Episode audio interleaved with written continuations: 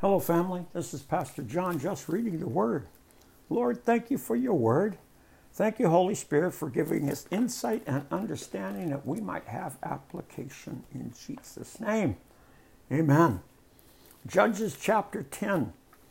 Each judge has a place. There's a dozen judges throughout this book. We are now going to introduce ourselves to Tola. Judges chapter 10. After Abimelech died, Tola, son of Puah, son of Dodo, was the next person to rescue Israel. He was from the tribe of Issachar, but lived in the town of Shamir in the hill country of Ephraim. He judged Israel for 23 years. When he died, he was buried in Samgar. After Tola died, Jair from Gilead judged Israel for 22 years. His 30 sons rode on 30 donkeys, and they, were, they owned 30 towns in the land of Gilead, Gilead, which are still called the towns of Jair. When Jair died, he was buried in Kamon.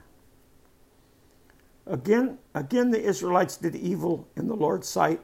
They served the images of Baal and Ashtaroth and the gods of Aram, Sidon, Moab, Ammon, and Philistia. They abandoned the Lord and no longer served him at all. So the Lord burned with anger against Israel, and he turned them over to the Philistines and to the Ammonites, who began to oppress them that year. For 18 years they oppressed all the Israelites east of the Jordan River in the land of the Amorites, that is, in Gilead. The Ammonites also crossed to the west side of the Jordan and attacked Judah, Benjamin, and Ephraim. The Israelites were in great distress.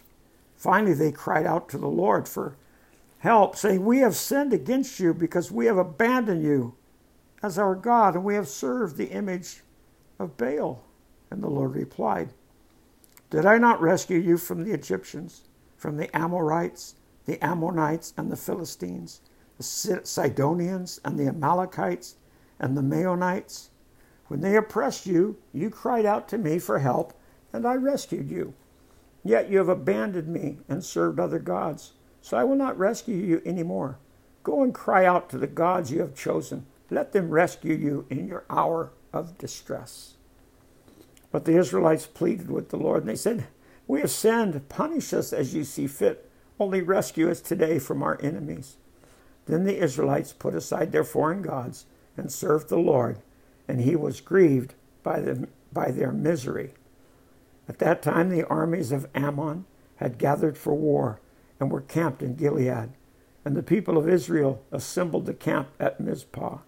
And the leaders of Gilead said to one another, Whoever attacks the Ammonites first will become ruler over all of Gilead. Oh, Father, thank you for your grace and your mercy. Father, I'm so happy that through Christ and his blood that we are not forgotten. Yet sometimes we move aside, we move away.